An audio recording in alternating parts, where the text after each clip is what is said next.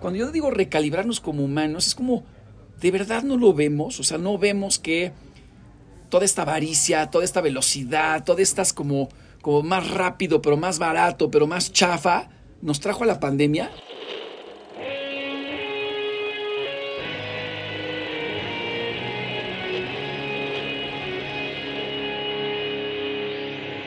Bienvenidos a Volver al Futuro Podcast, donde platicamos con las mentes que nos impulsan a crear el nuevo paradigma de salud y bienestar, conducido por Víctor Sadia. Muy buenos días, muy buenas tardes, muy buenas noches. Hoy nos acompaña Michelle Rohkin. Michelle Rohkin es un arquitecto mexicano mundialmente reconocido.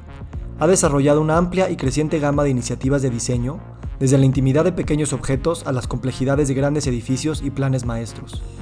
Michelle ha participado en proyectos de gran escala en México, Canadá, Kuwait, China, Dubái, Singapur y España. Receptor de innumerables premios, es también colaborador habitual en diversas publicaciones de arquitectura, diseño de libros, revistas, periódicos y sitios web. Michelle, gracias por estar aquí.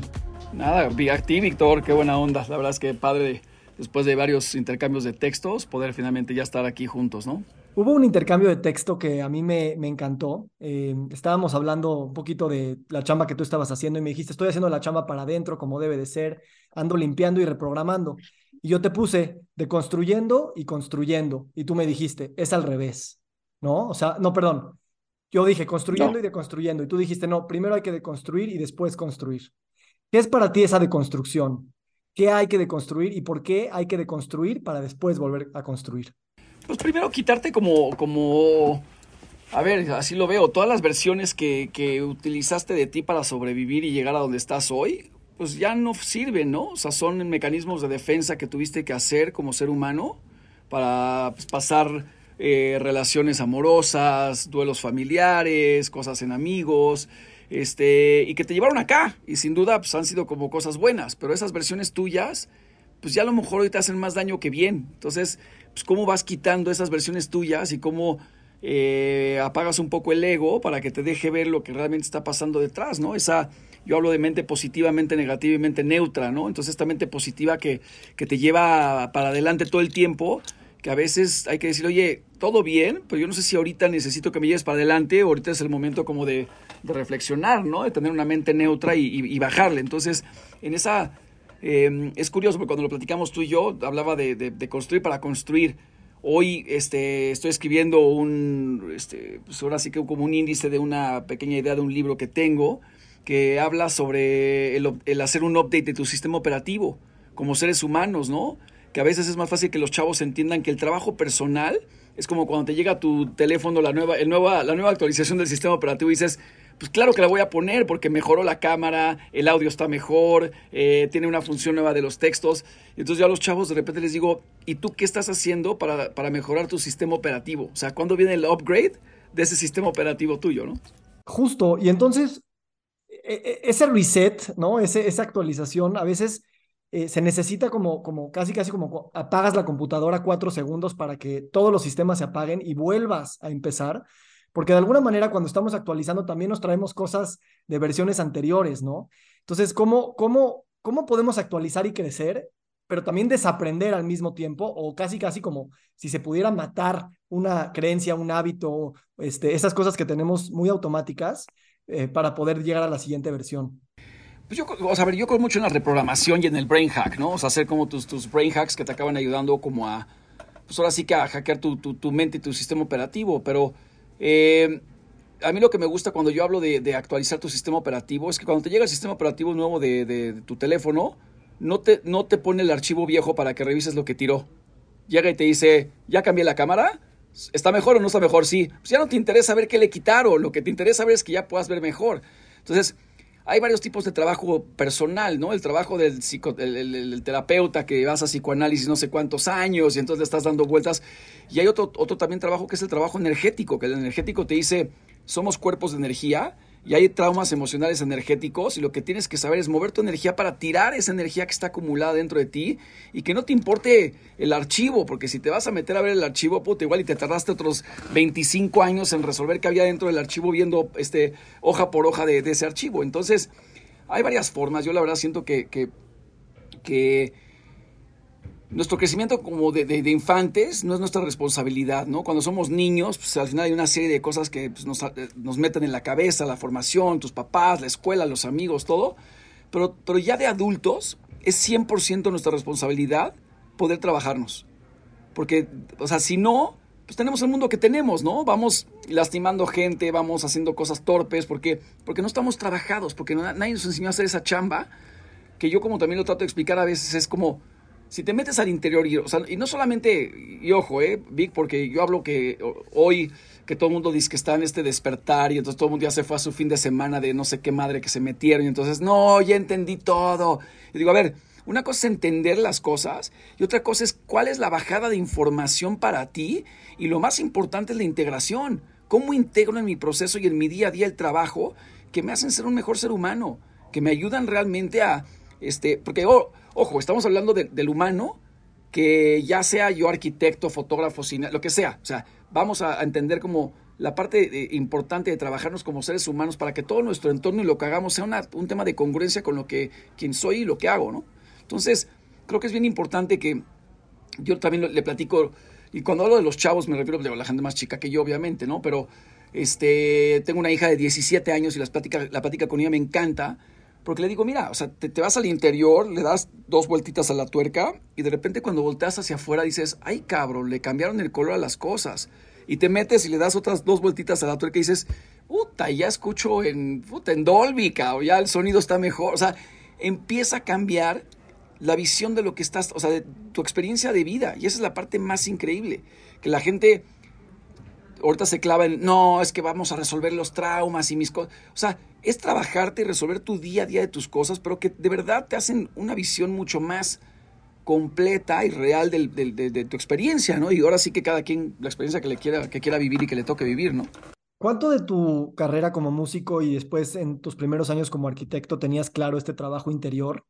¿Y cuánto es más algo que, que, que se te fue dando por necesidad pues mira, eh, afortunadamente, digo, hablabas de mi papá. Mi papá, Premio Nacional de Ciencias, Vic, este, se fue a, este, se fue a vivir a Nueva York. Mi mamá eh, se mete a bienes raíces porque mi papá estaba totalmente obsesionado con el tema de, de, la ciencia y la medicina y no lucrar con la ciencia y la medicina. Entonces, pues sí, increíble su tema académico y demás, pero pues, éramos cuatro hermanos, entonces mi mamá se pone a trabajar en bienes raíces y mi mamá, fíjate que se va a una edad temprana a la India a buscar a su gurú. O sea, mi mamá se va a ver a Saibaba, luego se va a ver a Gurumay. Entonces, pues yo era como, a los 6, 7 años yo la veía llegar y venía flotando, le salía luz de las orejas. Yo decía, puta, no sé de dónde vienes, pero pues yo quiero ir a donde, de donde llegas, ¿no? Y, y no solamente verla de donde llegaba, yo vi a mi mamá transformarse a una mujer con, o sea, después de una infancia complicada, con una mujer de cero rencores, o sea, muy trabajada que yo veía el resultado. Entonces, nada más era que se ponía a meditar, ¿no? Era, era tener una vida espiritual y puta, y eso la hacía una mejor, este, un mejor ser humano. Entonces, yo empiezo a meditar como desde los 6, 7 años. Me acuerdo que éramos como la primera generación de chavitos de, de Gurumay aquí en México. Éramos los niños, los niños yogis.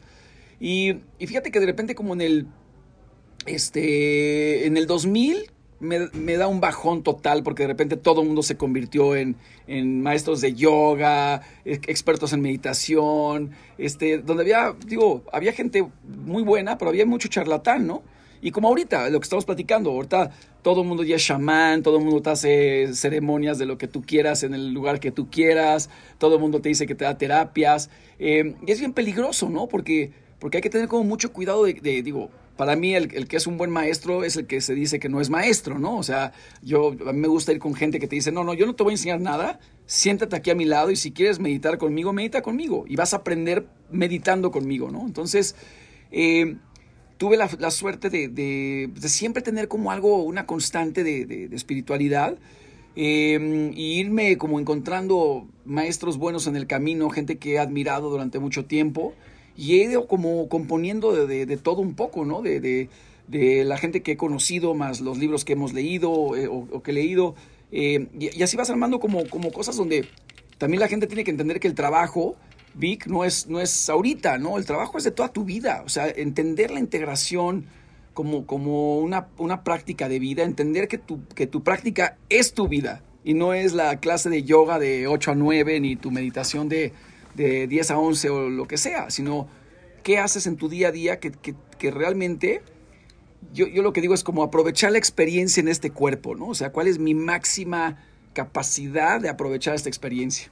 ¿Sabes qué? Salimos de la posguerra en los años 50, 60, empezó todo este tema de vamos a hacernos productivos, hay que construir ciudades que funcionen, eficiencia económica, productividad, progreso. Eh, los baby boomers que era vamos a trabajar y vamos a descansar seis días al año para irnos de vacaciones y desconectar. Y nace esta idea de que, ah, pues bueno, me voy a un retiro y me voy a un masaje o me voy a, me voy a unas vacaciones, pero regreso el lunes en la mañana a mi vida de mierda. Y así estaba construido el sistema. Hoy los millennials y, y las nuevas generaciones pues eso vimos a nuestros padres crecer así, dijimos, no, señor, o sea, no estoy dispuesto a hacer esto. Y en ese sentido creo que también la arquitectura está viviendo esta, esta también confrontación, ¿no? De una arquitectura, digo, estoy haciendo burdas generalizaciones, pero de buscar la eficiencia, el urbanismo y todo esto, a entender que el espacio construido en el diario, no en el, en el retiro del fin de semana, en el diario, es donde te tiene que dar las bases para vivir ese bienestar. No, seguro, pero a ver, eh, partamos de una cosa también un poco más complicada. ¿Cuánto tiempo llevamos repitiendo programas obsoletos? O sea, a mí cuando llegan desarrolladores y me dicen, vamos a hacer casitas para la pareja que tiene un niño y una niña. Y yo, a ver, cabrón, ¿y por qué la pareja es hombre y mujer? ¿Y por qué crees que van a tener un niño y una niña? ¿Y por qué no empezamos a hacer casas que puedan ser para cualquier género? Y entonces empezar a hablar de este, eh, lo mismo con hospitales, lo mismo con edificios, lo mismo, o sea, yo lo veo de repente y digo, ¿cómo? O sea, el mejor hospital del mundo parece un hotel. Pues yo no quiero llegar al mejor hospital del mundo y que parezca un hotel. Lo que menos quiero es quedarme ahí. Quiero llegar, que me atiendan y que me saquen lo más rápido posible. Y si me tengo que quedar, no me quiero sentir en un hotel. Me quiero sentir en el lugar donde está la gente más responsable, las mentes más brillantes que me van a sanar y me van a sacar de ahí lo más pronto posible. Entonces, para mí, que, estoy muy metido con, temas de actualidad y me, gusta muchísimo observar cómo va cambiando la sociedad, me parece fatal que sigamos haciendo proyectos obsoletos, ¿no? O sea, como vamos a hacer ahora el corporativo de cuántos miles de empleados, digo, ¿y te cae que van a venir? ¿O este corporativo se va a pulverizar y van a ser mini, mini lugarcitos en todas partes del mundo? O sea, estamos viendo unos cambios tan rápidos que la arquitectura ya no va por delante, la arquitectura vamos por detrás tratando de alcanzar a la sociedad que ya está en otro nivel y la tecnología ni se diga, porque la tecnología va muchísimo más avanzada que la sociedad. Entonces, em, es interesante. A mí lo que me gusta de repente y lo que hemos hecho siempre aquí en la oficina es como eh, reprogramar la pregunta que trae el cliente, ¿no? Llega el cliente con una pregunta y dice, a ver, quiero hacer este edificio así. Y entonces, por lo general, nos juntamos con eh, sociólogos, urbanistas, este, eh, financieros, y le decimos, a ver, aquí hay un grupo de especialistas, ¿por qué no replanteamos tu pregunta y hacemos un resultado que sea mejor que ese? ¿no? Y a ver, no quiero decir que no se tenga que seguir haciendo la vivienda básica, seguro, o sea, hay muchas cosas que son esenciales, ¿no? Lo que quieres, digo, la arquitectura comienza como protégete del medio ambiente, ¿no? Tener un techo para que no te caiga el agua y, una cama para donde te puedas este, acostar. Pero siento de verdad que, que, que, no nos hemos replanteado cómo vive la gente hoy.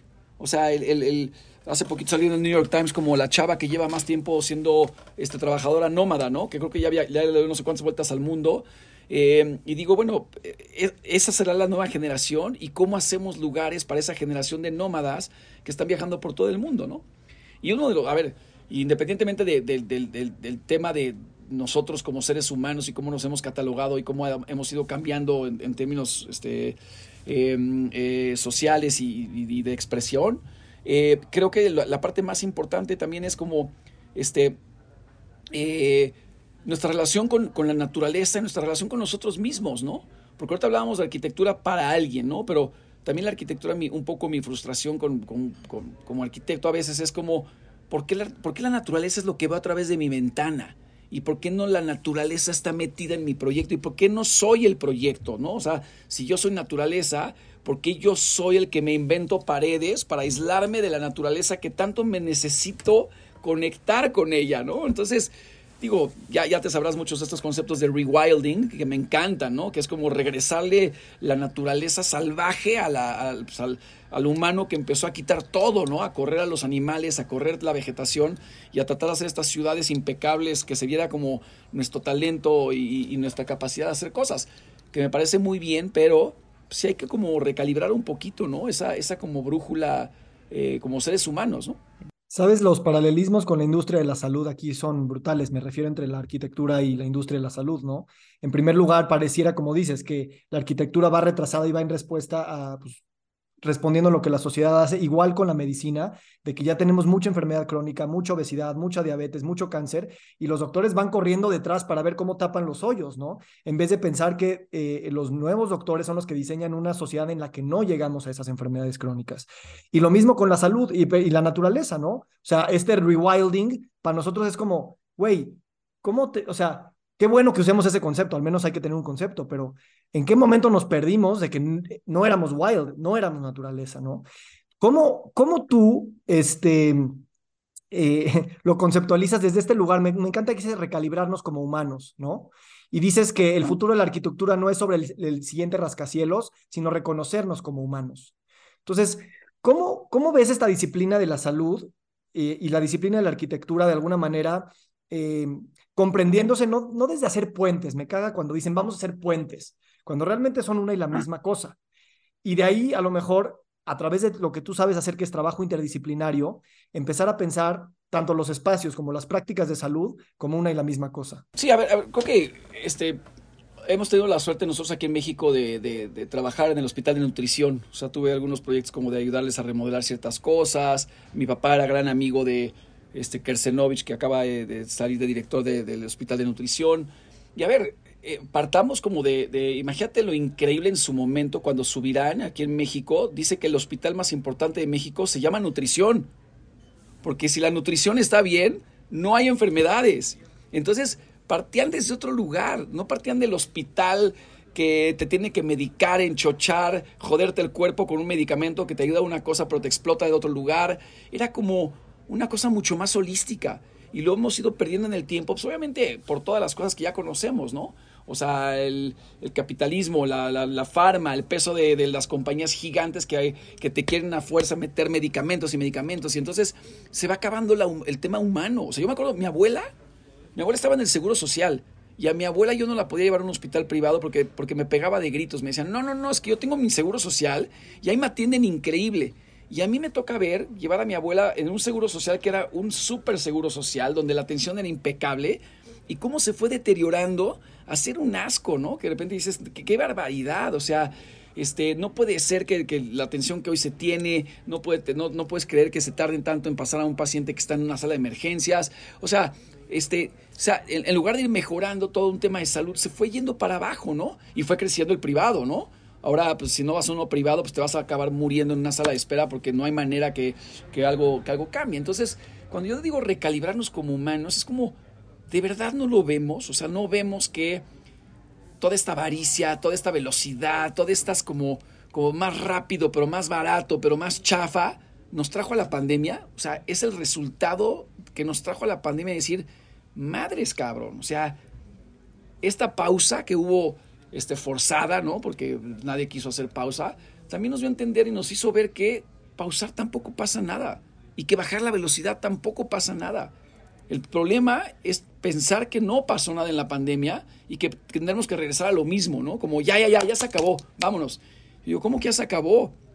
O sea, estás del lado, o sea, ¿somos parte del problema o somos, o somos parte de la solución? Entonces, tu trabajo y en lo que estás haciendo, ¿en qué, en qué está contribuyendo o no? Y a ver, y si no te vas a tus, a tus principios básicos otra vez como ser humano, pues no hay manera que lo puedas ni siquiera ver, ¿no? Entonces, yo creo que con los que fuimos este, afortunados de estar encerrados en una casa, tuvimos el privilegio de tener el cuidado de, no, no enfermarnos en, en, la pandemia y no, no fallecer como, como tanta gente muerta que ha sido una tragedia, este, desde ese lugar donde tuviste momento para reflexionar, para irte hacia adentro, para limpiar tu casa física, porque todo el mundo acabamos tirando cajas de mierda que teníamos ahí guardadas que no habíamos visto durante años, pero que al estar eh, encerrados tanto tiempo en casa limpiaste tu casa, lo mismo fue para adentro, ¿no? ¿Cómo hago ese trabajo interior y cómo limpio esa casa interior para realmente tener una claridad y una visión de, ahora sí, cómo quiero trabajar? ¿Cómo quiero ser congruente con quién soy? y con mi relación con el planeta y mi relación con el otro, porque la relación con el otro también era es fatal, ¿no? O sea, es como si no se muere alguien cercano a mí, no me importa. Se murió a no sé cuántos kilómetros a la redonda, entonces no es mi familiar. Yo digo, oye, es una vida, es una vida. Y lo, triste es que cuando ves una tragedia como la que nos ha pasado con los, con los terremotos aquí en México, cada vez que hay un tema este, catastrófico este, en el mundo, la verdad es que la sociedad es bien horizontal. Todo mundo sale y todo mundo ayuda porque hay una... Lo, humano es eso, lo humano sales y, y, tratas de sacar a la persona que está atorada en el edificio porque es una vida. Y no te importa si es el presidente o si era el barrendero o quién era, es una vida. Entonces, yo soy optimista porque creo que el humanismo siempre está ahí. El tema es que la sociedad nos ha paleado para que no, no podamos conectar con esa parte humana y que cada vez lo hagamos peor, ¿no? Para que nos anestesiemos, para que no lo pensemos, que se sigan replicando los desarrolladores inmobiliarios que yo les digo depredadores inmobiliarios, ¿no? Porque van depredando tierra y quitando tierra. Y te digo, cada vez es más rápido, más barato, este, quieren vender más caro, no hay una relación ni siquiera con, con la gente ni con la colonia. Entonces, este, sí, es un momento eh, para mí importante de, de, cómo eh, podemos hacer estos cambios que realmente sean ejemplos de decir, oigan, pues hay quien se quiere ir para acá y hay quien se quiere ir para acá, ¿no? Entonces, ¿para dónde, para dónde caminamos ahora? Sí, estoy de acuerdo. Y, y el, nuestro sistema no nos va a ayudar a recalibrar nuestra relación con el dinero, con el tiempo, con la productividad, con la eficiencia, ¿no? Y, y, a veces son estas pandemias las que nos dan el recuerdo de, pues si no lo haces tú, pues el sistema te va a seguir chupando hacia esa dirección. ¿Cómo seguir legitimizando esta idea de que, de que a lo mejor no es perder el valor por el dinero y hacernos hippies y ponernos a bailar en la montaña, pero traer ese, ese sentido de bailar en la montaña a la, a, la, a la urbe y a las necesidades que la sociedad y la cultura pues no se van a desaparecer de la noche a la mañana. ¿Cómo, cómo lo has vivido tú? Porque tú eres un rebelde eh, de alguna manera, pero eres un rebelde con causa, eres un rebelde que, que construye, eres un rebelde que propone, eres un rebelde que se pone en, en, peligro de, de, su reputación y de su muerte para hacer otras cosas. Y creo que eso nos falta legitimizar porque sí es un tema de agency, es un tema de autonomía y la salud siempre va a pasar por tomar tú la decisión de cuál camino quieres tomar. Sí, mira, yo, a mí de repente, o sea, yo luego con las nuevas generaciones, y la verdad tengo, me da, más optimismo, ¿no? Creo que las nuevas generaciones este, han peleado por tener un balance de vida un poco mejor. O sea, de entrada, este, que no quieran estar este, las típicas horas de oficina, que quieran financiar, que se quieran ir un fin de semana a algún lado para regresar. Este, yo al principio me costaba un poco de trabajo entender cómo esta generación, porque decía, puta, ¿cómo, cómo no tener el chip de trabajar como yo trabajé, como loco, este, todos los primeros años de mi, de mi carrera? Y de repente lo veo y digo, híjole, lo tienen no sé para dónde va, pero lo tienen un poquito más balanceado. Están más preocupados por, por tener mejor relación de sus amigos, su familia. Este, está muy loco porque ya casi nadie quiere tener pareja y menos quieren tener hijos. Entonces también hay como un tema ahí como medio extraño. Pero te doy un ejemplo que, que me hizo como también me, alegró muchísimo, ¿no? Lo de, lo de Patagonia, ¿no? Cuando de repente el caso de Patagonia que, que decide, dice, yo empecé trabajando en Patagonia este, para ayudar al planeta. Entonces hoy regalo mi compañía para que ayude al planeta, ¿no? Entonces, después de que tenías a los Elon Musk, a los Jeff Bezos, y a toda esta bola de, cabrones que querían esta lucha de, este, de ver quién llegaba primero al espacio y, derroche de lana y haciéndole más daño a, nuestro planeta, pues sale este otro superhéroe, ¿no? Yo digo, puto, ojalá que este haga miles de superhéroes que vayan tras de él, ¿no? Y que sean este, ese optimismo de, no eres un hippie, no estás, este, eh, o no eres un este, santo que te fuiste a la montaña a meditar y te vale madres el mundo. O sea, ¿cómo tienes un balance espiritual en este caos de ciudad? ¿Cómo tienes un, un balance de humanismo en el trabajo que estás haciendo, peleándote con desarrolladores, peleándote con el gobierno para hacer cosas, ¿no? Porque pues, de repente hacer cosas como la Cineteca Nacional, que nadie se sabe las historias completas, puta, fue un dolor de cabeza, ¿no? O sea, pelearte con, con un presidente y con un gobierno yo le decía, a mí me vale madres el gobierno, esto es México.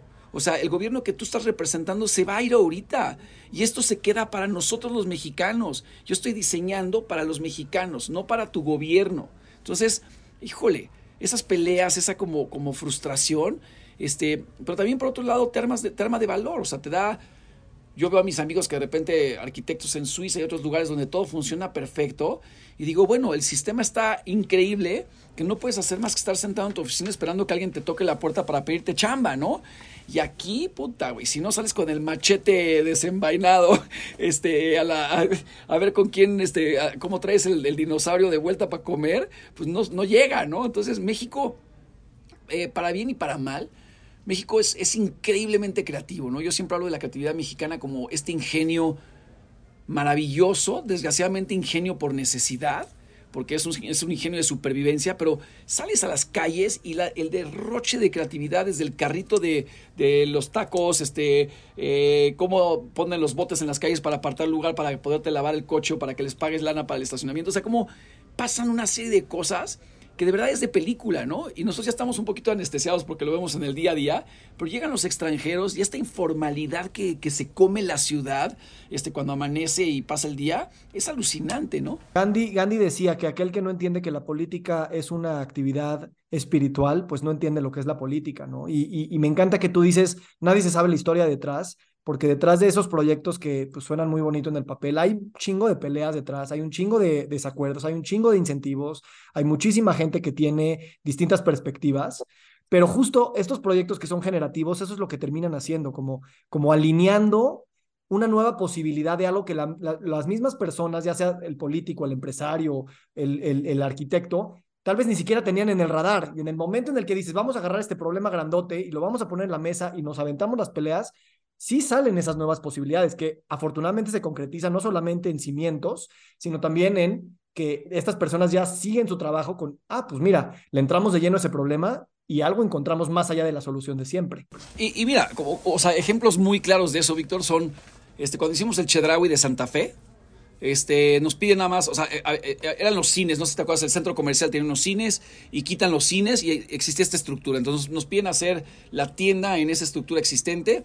Obviamente accedemos, pero de repente me doy cuenta que teníamos una cubierta que se me hizo una excelente idea como acto político, este, traer a los campesinos de Toluca y decirle a Chedraui, oye, ¿por qué no les pones una plataforma para que puedan cultivar en tu azotea y si son buenos productores luego vendes su producto abajo. O mejor aún, que tu mismo cliente suba a la azotea, pase por los huertos y le compra al campesino, o sea, ahora sí que farm to table, pero sembrado en la, azotea. Entonces, puta, me veían como loco, cabrón. Me decían, pero yo solo te pedí que me diseñaras la tienda. Y yo, sí, pero diseñar una estrategia para que tengamos vínculo con cosas que están fragmentadas socialmente en México, me parece necesario, cabrón. Entonces, que alguien como Chedraui pueda abrirle las puertas a unos campesinos que a veces no tienen a quién venderle el producto o no saben cómo llegar a ciertos lugares, me parecía este, genial. Entonces, lo hicimos y lo curioso es que les empieza a ir muy bien en la tienda y me hablan al poco tiempo así, oye, nos está yendo increíble, te queremos pedir un favor, queremos quitar los huertos porque queremos poner más estacionamiento. Y yo decía, no mames, o sea, estos güeyes no entendieron nada, cabrón. O sea, lo que podía haber sido una gran campaña de apoyo al campesino que ya no tenía este, proyectos con el gobierno, no tenía un ingreso económico, se fue a la tiznada por coches que pagaban boletos de estacionamiento. Entonces, eh, ese es una. El, eh, otro ejemplo es este, el Liverpool de insurgentes, por, este, por decir otro, ¿no? Eh, donde siempre los, los, una tienda departamental que a lo mejor podrías pensar que no tiene ninguna como injerencia en algún cambio, eh, esta es una esquina y casi siempre las, las, tiendas departamentales son bodegas cerradas hacia el, hacia el exterior. Y aquí logramos convencerlos de por qué no perforamos la fachada pero imagínate que la fachada tenga programas arquitectónicos, ¿no? Programas, perdón, este, eh, de diferentes cosas. Por decir, este, una clase de CrossFit y entonces Nike te renta un cacho de la fachada y hace un CrossFit en, este, sobre un lado y tú ves la fachada de una tienda departamental con gente interactuando haciendo algo, o el restaurante con un tema de cosas gastronómicas, o, o de repente este, corte de pelo y hay peluqueros cortando el pelo en alguna de las secciones, pero poder transparentar ciertas actividades que me den un poco de vida hacia la ciudad y viceversa, ¿no? De la ciudad hacia adentro. Entonces, y bueno, y la cineteca con el cine al aire libre, en fin, todos nuestros proyectos siempre buscan ir un paso atrás, primero, como replantear esa pregunta que te decía, pero con los expertos de repente reformular qué podemos hacer para que la estrategia del diseño esté también planteada, que el diseño ya vaya de la mano, ¿no? O sea, Foro Boca, por ejemplo, la Casa de la Filarmónica, eh, nadie nos pidió remodelar la escollera ni las plazas de afuera. Y para mí era crucial que cuando trabajamos con el alcalde este, Miguel Ángel Yunes, entendiera que, claro, vamos a hacer la casa de la Filarmónica, pero lo de afuera tiene que tener espacio para que pasen más cosas, ¿no? Para que pueda haber clases de yoga, para que pueda haber este, eh, la feria del libro, que la escollera regresen las, los pescadores, o sea, como muchas actividades que a partir de un proyecto, si todos los proyectos fueran capaces de dar un poquito a cambio a la comunidad, imagínate las ciudades que tendríamos. O sea, si ese fuera un, un obligatorio, así como, no, tu proyecto no pasa a la estructura, entonces no lo puedes construir, es así como, a ver, ¿y tu proyecto qué le da a la ciudad? ¿Nada? No, ni madres, güey, no tienes el permiso, no se construye. Fíjate que entre los profesionales de la salud nos pasa lo mismo, ¿no? O sea, los médicos es como, no, a mí me dieron eh, lecciones en la escuela para pues que llegue el paciente con, con diabetes y yo le mande, pues yo que sé, una receta, o al nutriólogo yo le mando su dieta, ¿no? Pero pues te vas a investigar y pues atrás del estilo de vida del paciente pues está la ciudad, si tiene acceso a servicios eh, públicos, si tiene acceso a banquetas para correr, si tiene acceso a alimentos frescos. Entonces el médico dice, no, no, pues yo, yo estoy aquí en mi cajita, ¿Por qué me voy a ir a hacer políticas públicas o por qué me voy a ir a urbanizar o por qué me voy a ir a ver la cadena de suministro de las lentejas en México? Y es lo mismo tú como arquitecto, o sea, puedes decirlo igual para pues, construir esto, pero decir, pues la arquitectura va más allá y tengo que arreglar una escollera, porque si no, este proyecto no tiene sentido. Ahora, tú has hablado mucho de la comunidad y para nosotros nos queda claro que muchos de los problemas en la salud y el bienestar a nivel mundial es en la fragmentación comunitaria que tenemos por muchas cosas. Y, al mismo tiempo, construir un espacio que haga la comunidad, pues no es, no es suficiente, ¿no? La comunidad no, no se construye, no, no, no, no, no, no pones una varita mágica y se hace. Es algo que se tiene que ir cultivando y es, es un software que, que tiene muchísimas entradas y salidas. ¿Cómo tú te la pasas viajando a, a, a, varios lugares del mundo en términos de trabajo y, y, y así? ¿Cómo, ¿Cómo ves que estas sociedades que están más avanzadas en términos de la arquitectura, sienten que el tema de lo que sucede dentro de los edificios, es decir, la comunidad, la gente, eh, es lo más importante, ¿no?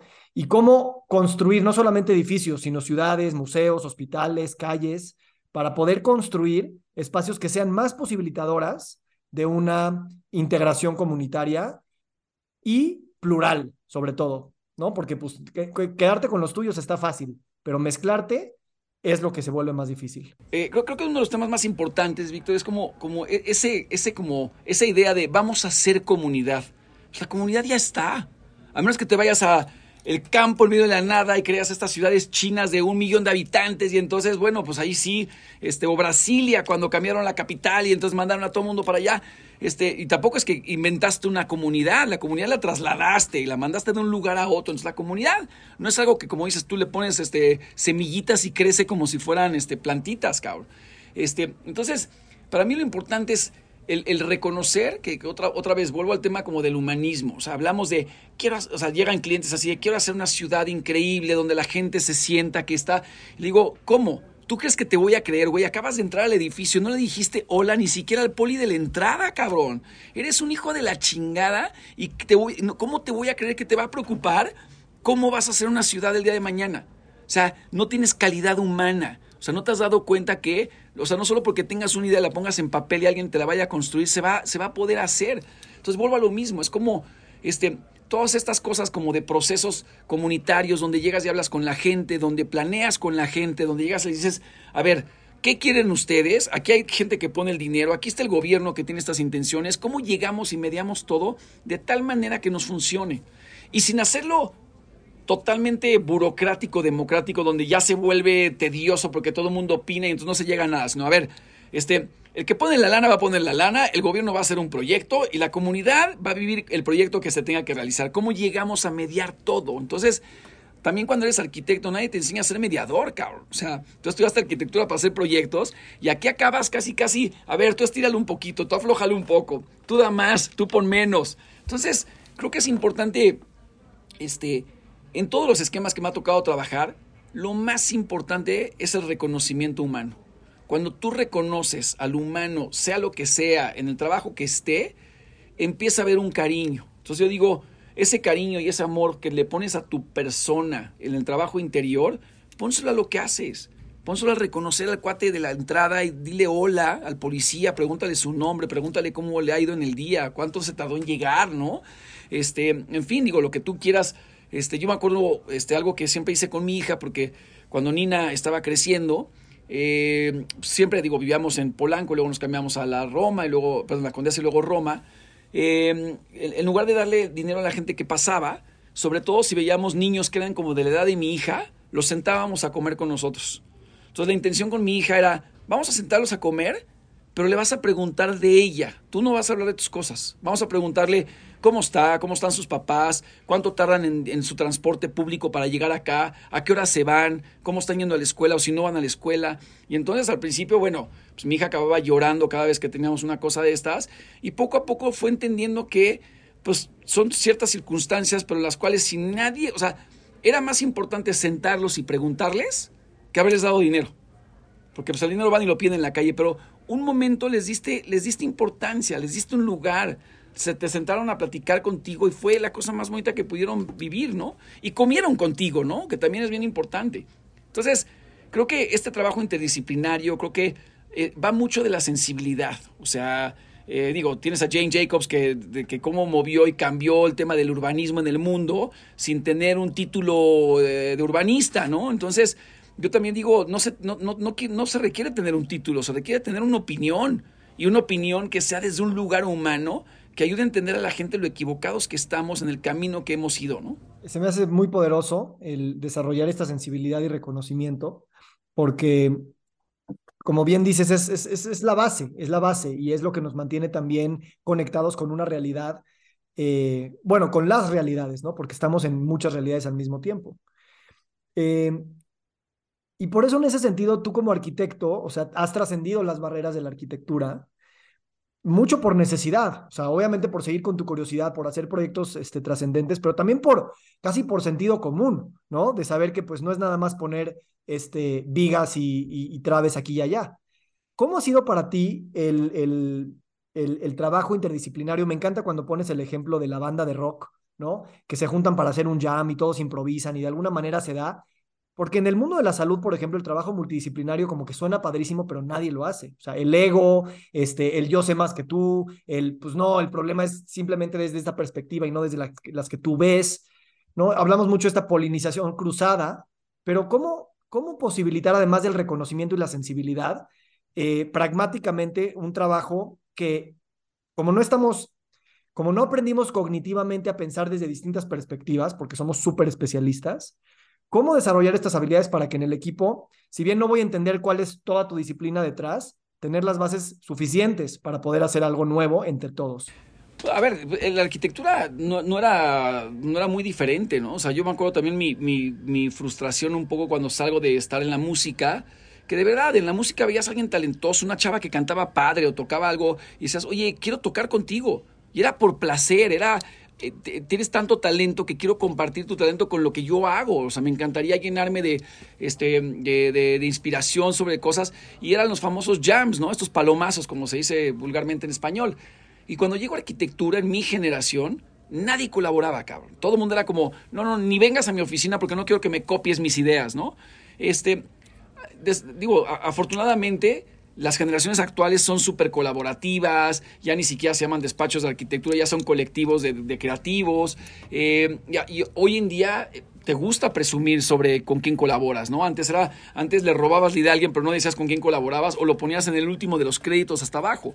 Entonces, fue una labor como de ir trabajando, de decir, a ver, si, entre mejores, o sea, entre mejores cabezas estén sentadas en la mesa, mejor el resultado, ¿por qué quiero pensar que, que, o sea, yo no quiero ser un monólogo? Es más, durante toda mi carrera y hasta la fecha, yo, a mí me sientas con arquitectos hablar de arquitectura, puta, y creo que me paro y me voy, O sea, me puedo sentar a hablar de la vida, de cine, de qué libro estás leyendo. O sea, me interesa más todo lo que pasa para que hagas arquitectura que estar hablando si el detalle y el pretil y entonces cómo colaste una losa. O sea, digo, híjole, o sea, y me pasaba lo mismo con los músicos. Cuando los músicos solamente hablaban de música, decía, puta, alguien hábleme de cine o hábleme de otra cosa porque está bien bonito el tema interdisciplinario. Entonces, eh, creo, que, creo que es importante poner en la mesa que aparte colaborar no es, no es que seas autoritario y tú digas cuál es tu idea. Colaborar es estar abierto a recibir ideas, tener una capacidad, estar de una apertura de, de recepción, de o sea, recibir ideas de otras gentes para que la idea final sea la mejor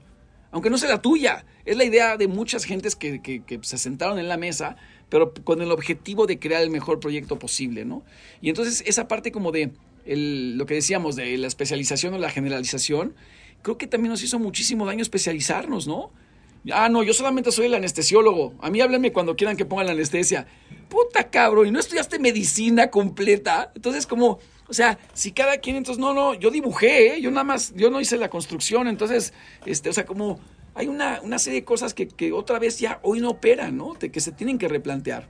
O sea, el anestesiólogo no solamente estudió medicina, sino también es persona, también es usuario, también es ciudadano, ¿no? Entonces, todas las superespecializaciones que tenemos eh, también nos encuadran como, como ah, pues me voy a llevar esto a mi trabajo, pero en mi vida pues tengo que sacar las otras caras. Y, y, tú lo dices muy bien, o sea, ¿cómo integras todo eso en tus procesos diarios de creatividad, tanto laborales y profesionales, como padre de familia, como ciudadano, como amigo, como deportista, como votante? Y, y, de verdad creerte que tienes al mismo tiempo muchas etiquetas al mismo tiempo y que precisamente porque te las crees y las, you summon them, tienes esa fuerza para, para articular ideas que normalmente no te las encuentras en la calle porque todo está muy metido en sus nichos. Y porque tienes esta capacidad de estar buscando en otros lugares. O sea, digo, lo platicábamos, todos estos libros que, aparentemente suenan como de trabajo personal, de lo que escribe Gabor Maté en su libro de The Myth of Normal, pues claro que me interesa porque habla de una cultura tóxica. Desde el punto de vista de un, este, de un personaje del tamaño de Gabor Maté, que, canadiense, que lleva hablando del trauma durante no sé cuántos años, pero cuando yo leo lo que él escribe con la perspectiva que él tiene sobre la, sobre la sociedad actual, puta, claro que me ayuda como arquitecto a entender qué es lo que está pasando y por qué la sociedad estamos tan, tan amolados en términos de nuestros traumas y el, poco reconocimiento del trabajo personal que hay que hacer, ¿no?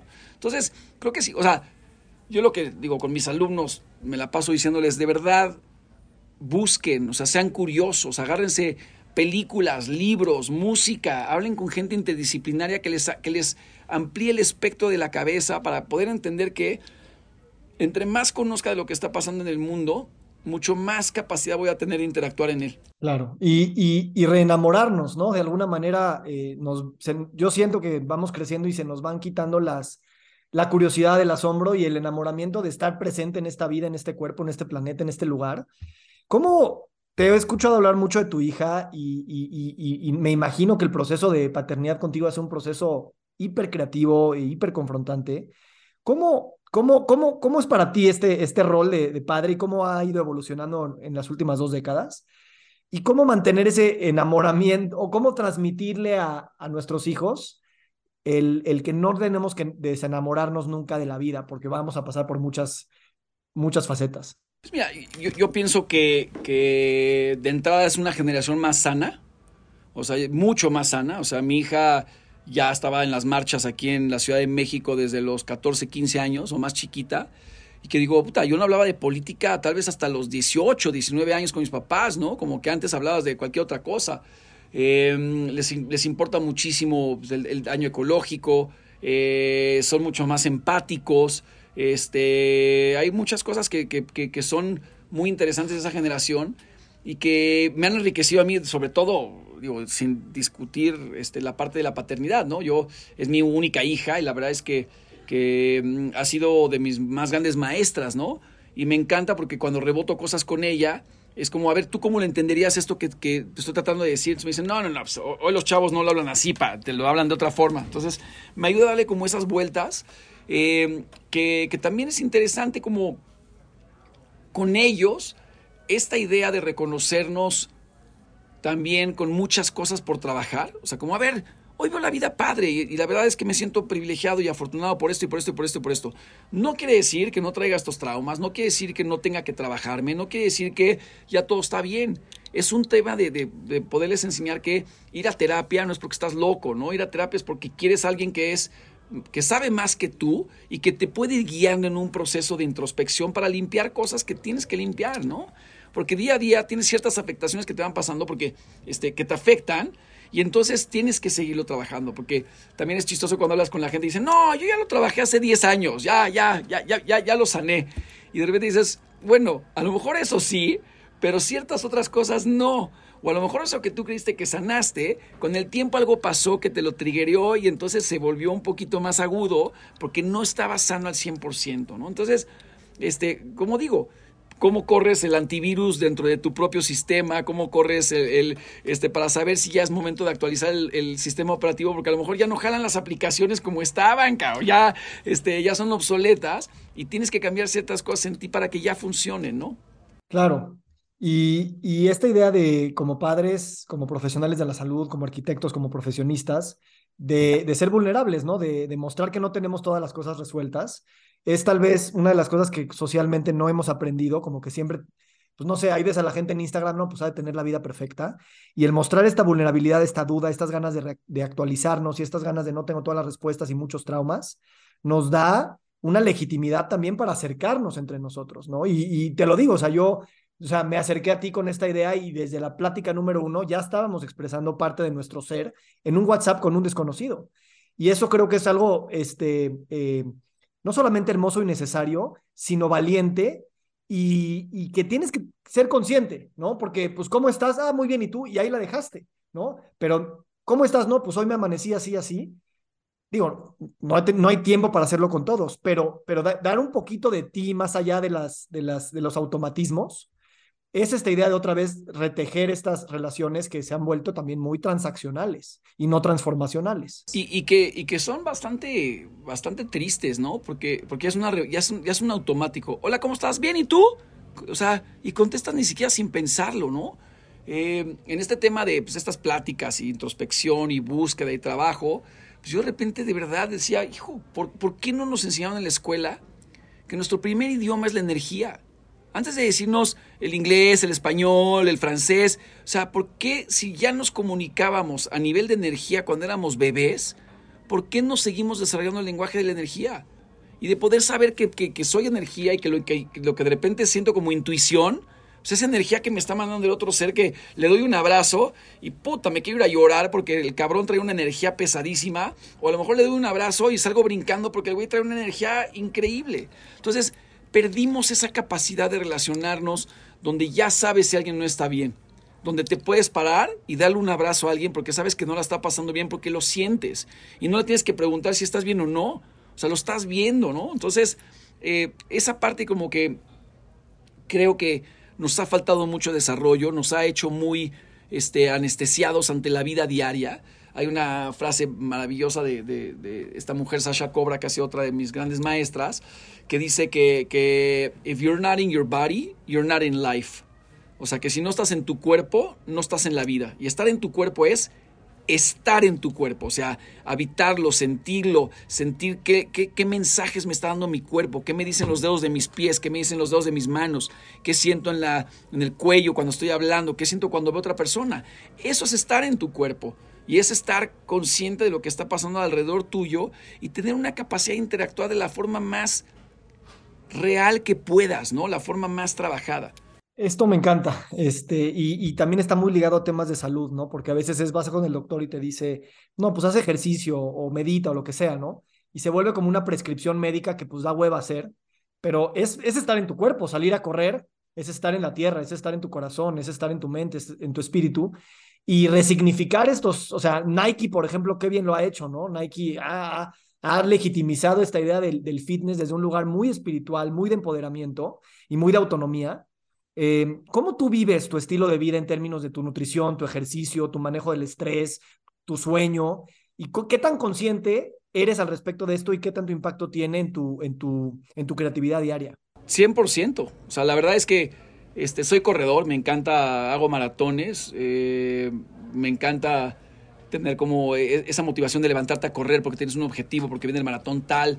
Eh, y, es mi meditación. O sea, salía a correr en la mañana ver el amanecer, ver que todo el mundo apenas está despertando, se para, estás viendo la gente barriendo las calles, saludas a todos. O sea, hay una cosa como bien bonita de, que empieza la coreografía de la ciudad donde ves los amaneceres, ¿no? Entonces, eso, eh, la alimentación obviamente, porque pues digo, este, esta máquina, este cuerpo, pues me mantiene, ¿no? Entonces, pues le tengo que dar una alimentación digna, entonces empiezas a, a tener como esta conciencia de cómo honras a tu cuerpo, eh, tu meditación, tus cosas de día a día, pero por ejemplo, yo no voy a correr un día, puta, estoy en una junta y quiero matar a alguien. O sea, me pasa que no, no carburo igual, o sea, no tengo la claridad mental, no tengo como ciertas cosas que, que para mí son claves en cómo yo he, tratado de vivir mi vida, ¿no? Eh, y que creo que hay mucha gente que, que, lo balancea también muy bien, creo que hay mucho más conciencia de, de, de, lo que comemos. Digo, el libro de Gabor, otra vez volviendo al, al The Myth of Normal, pues es curioso porque te habla, sí, hemos puesto mucha atención en cómo nos vemos y cómo comemos, pero nuestro cuerpo y lo que estamos escuchando en nuestro cuerpo, nuestro cuerpo puede estar hecho pedazos por adentro, porque no hemos sanado nada. Entonces, ojalá empiece una nueva ola de entender cómo sanarme y sanarnos desde adentro, ¿no? Que es igual de importante ir al gimnasio a meterle una hora de, chamba que meterle una hora de trabajo al interior a ver qué voy cambiando y qué voy mejorando de lo que tengo que cambiar, ¿no? Entonces, yo trato de balancearlo lo mejor que puedo. Este, la, la única parte que sí creo que tengo más eh, desbalanceada es la parte de dormir. Fíjate que siempre he dormido muy pocas horas. O sea, soy alguien que duerme cuatro o cinco horas y puedo estar bien y puedo tener mi día normal. Y llega la gente y me dice, ¿cómo? Pero es que el sueño es vital y es clave. Trato y no duermo más de eso. O sea, no, este, seguramente alguna repercusión tendrá, pero bueno, tampoco es que sienta que me falta energía durante el día, estoy cabeceando, o sea, no me siento mal. Entonces, este, y es algo que me ha pasado desde siempre, ¿no? No, no es que ahora a una cierta edad ahora duermo menos, para nada.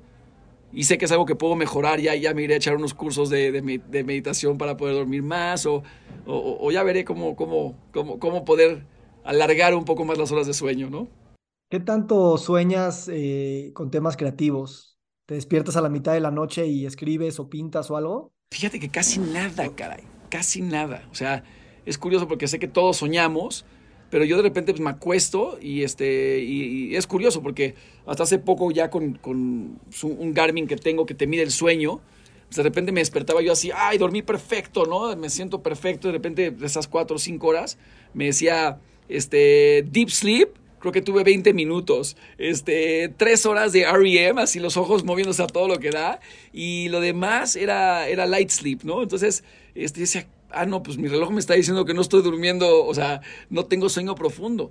Eh, pero no me acuerdo, es muy raro que me acuerde de, de, de, mis sueños, no sé por qué. Esa parte la tendré que trabajar también. Sí, tengo buenos amigos expertos en sueño, me encantará una, una discusión tuya con ellos. Y este, Échamelos a andar. Sí, y, y, y, y, me interesa mucho también, como eres muy creativo, pues para mí el sueño es de esos lugares donde mi mente acomoda ideas y de repente al día siguiente ya está escrito, ya sabes lo que quieras sacar. Entonces, seguro pasa algo así contigo también. Y hablando de creatividad, este, me, me interesa tocar dos puntos, ¿no? El tema de la disciplina, ¿no? A veces pensamos que la disciplina está peleada con la creatividad.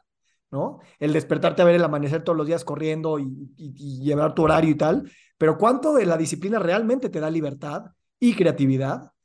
Y también el tema de que la creatividad también es pasar por la incomodidad, ¿no? No es un proceso de, ay, pues vamos aquí a tener este, fumarnos dos porros y jugar billar y poner música, sino, sino también estar en lugares de incomodidad donde también estamos forzados a precisamente sacar este ingenio, ¿no? Sí, o sea, yo, creo que, que, a ver, el, tema creativo y sentarnos a trabajar, este, la si yo no tuviera disciplina para ciertas cosas y estructura, no tendría la libertad creativa que tengo.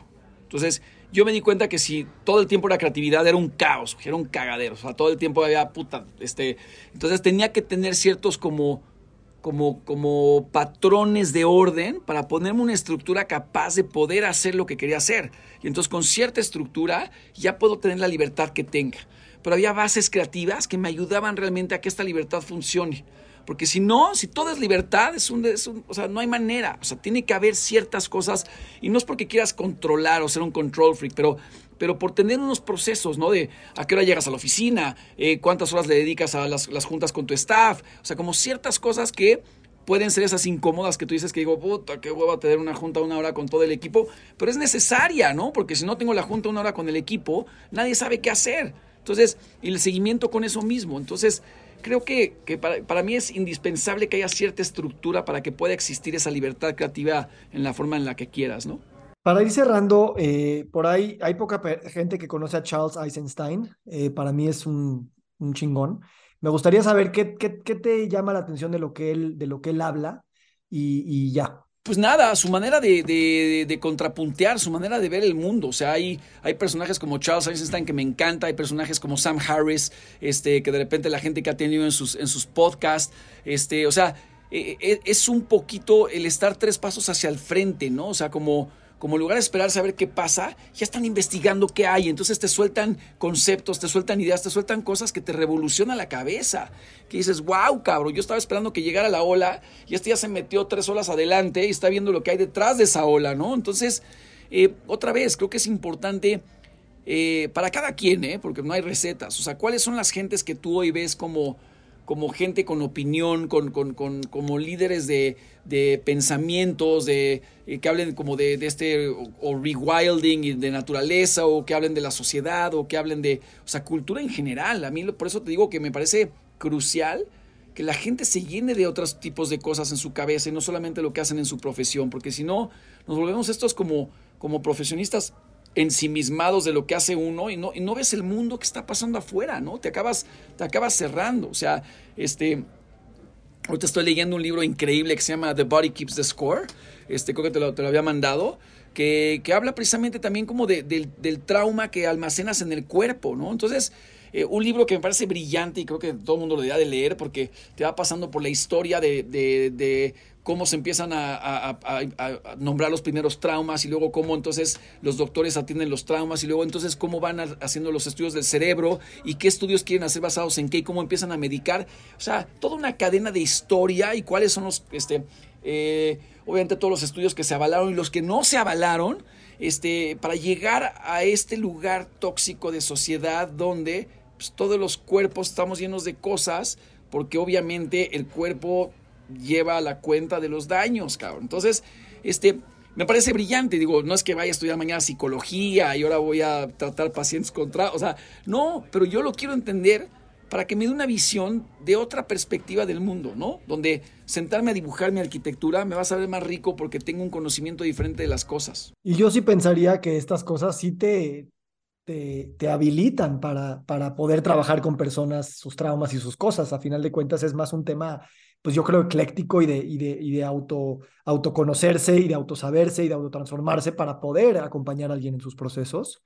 Y creo que tu arquitectura eh, y cualquier arquitectura siempre tiene ese potencial, no solamente de revisitar el trauma y de sanarlo a través del perdón, la contemplación, el abrazo y la comunidad y la empatía, sino como base necesaria para el futuro de la sociedad, porque tenemos que sanar socialmente cosas que queremos seguir construyendo. Y bueno, un, eh, ejemplo perfecto de eso es la, la, cineteca, estos espacios abiertos de la cineteca donde la gente se reúne, donde pasan las otras cosas que no estaban pensadas en un programa arquitectónico, que te decían, no, este, cuatro salas de cine, unas bóvedas para el archivo de, de las películas. Y los espacios, o sea, ¿y cuánta gente íbamos a pensar que se iba a sentar en un espacio exterior a ver una obra de teatro o a ver un concierto de música, ¿no? Entonces, ¿cómo generas estos otros lugares que acaban siendo mucho más ricos a veces que la sala remodelada del cine adentro, ¿no? O sea, o que pasa más vida, porque me recuerdo alguna vez que fuimos a, me, preguntaron si quería llevar a Peter Greenaway a darle una vuelta a la cineteca y obviamente yo, fan de Greenaway, dije, pero bueno, claro. Y entonces le estoy dando el tour con Mauricio Rocha y estamos platicando ahí de como muchas cosas.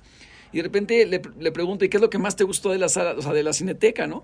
Y señala al área del, del, espacio abierto, ¿no? Dice, eso, ¿no? Y ahí es donde pasa la vida, ¿no? Ahí es donde nos inspiramos todos para hacer lo que hacemos en nuestras profesiones. Tu arquitectura, yo cine, pero ahí es donde pasa la vida. ¿Cómo te proyectas para los siguientes cinco años? O sea, ¿cuáles son estas cosas locas que quisieras tú confiar en que van a suceder, pero también te ponen en peligro de, de no, no de muerte, pero sí de incomodidad o de, o de riesgo de lesión? Pues empujar proyectos que, que tengan más, más un poquito más alcance en esa parte, como más alcance, este, obviamente es bajar el pipeline de proyectos grandes porque llega mucha gente a pedir proyectos, pero de repente es decir, no, no quiero trabajar ya esto, prefiero trabajar esto. Entonces eso te pone en un riesgo pues, tal vez económico, tal vez profesional, porque no estás haciendo 50 cosas y estás haciendo 3, pero el sabor de boca va a ser más grande. O sea, este, negué por hace poco, por ejemplo, un acuario, ¿no? Me dicen, no, vamos a hacer este acuario. Y yo te digo, te cae que seguimos poniendo animales en un acuario. O sea, hazme el favor, cabrón. O sea, agárrate un, este, una panguita y métete al mar y ve a ver a los animales. O sea, ¿cómo es posible que sigamos, o sea, sigamos pensando que son esas cosas que, que, o sea, yo sé que la gente va a seguir pagando boletos, pero no es que esté bien. Entonces, si yo soy parte de ese problema donde creo que, que, que hacer ese tipo de cosas o un zoológico está bien, pues creo que, o sea, a ver, prefiero meterme a un tema de este, cómo sanamos animales lastimados en, el mar y entonces un, un lugar de, cuidado de animales que es bien diferente donde yo puedo ir a ver animales a un lugar donde se están sanando mientras los regreso al mar, ¿no? Pero, en fin, o sea, como qué proyectos sí quiero hacer y cuáles no. Pues bueno, ir, te digo, escogiendo esas, esas partes que me dan satisfacción como ser humano, que hoy quiero como clavarme mucho más al tema de la vejez, por ejemplo, este tema de, co-livings, donde, donde se mezcla intergeneracionalmente el viejo con el joven, con la viuda, con el recién casado, con el que tiene perro, con el que no tiene perro, este, para crear como, que es chistoso, porque hoy le llaman co-living, yo digo, ay cabrones, eso, era la vecindad, o sea, la vecindad existe hace no sé cuánto tiempo y entonces todo el mundo vivía alrededor de un patio y se juntaban en el patio. Y hoy el co-living que dice, no, el co-living pone una salita al centro de todas estas cosas para que la gente conviva. Digo, bueno, llámenle como quieran, yo le puedo llamar vecindad 2.0, este, o, el nombre que sea, pero me parece interesante ir buscando cuáles son las cosas en las que realmente uno quiere trabajar. O sea, cómo, cómo morimos, ¿no? Cómo nos siguen enterrando hoy, cómo, por qué los cementerios no han cambiado. O sea, es, increíble como tantas cosas que damos por hecho que, que ahí están, que no pasa nada, ¿no? Te agradezco, Michelle, por este espacio. Eh, eh, y por todo lo que haces, nos inspiras y nos, nos, nos, llevas a, a, querer atrevernos a seguir las pequeñas y las grandes voces que tenemos, tanto interna como externamente. Y te agradezco muchísimo por tu generosidad y tu tiempo. Gracias, Vic, a ti. Un saludo a toda la gente que nos está escuchando y bueno, gracias por, por invitarme a este, este capítulo que continuará seguramente con más cosas que queremos decir los dos, güey. Nos encantaría recibir tu retroalimentación de estos podcasts para continuar generando contenidos que te sean útiles e interesantes. Si puedes, déjanos un comentario en la página web victorsaadia.com.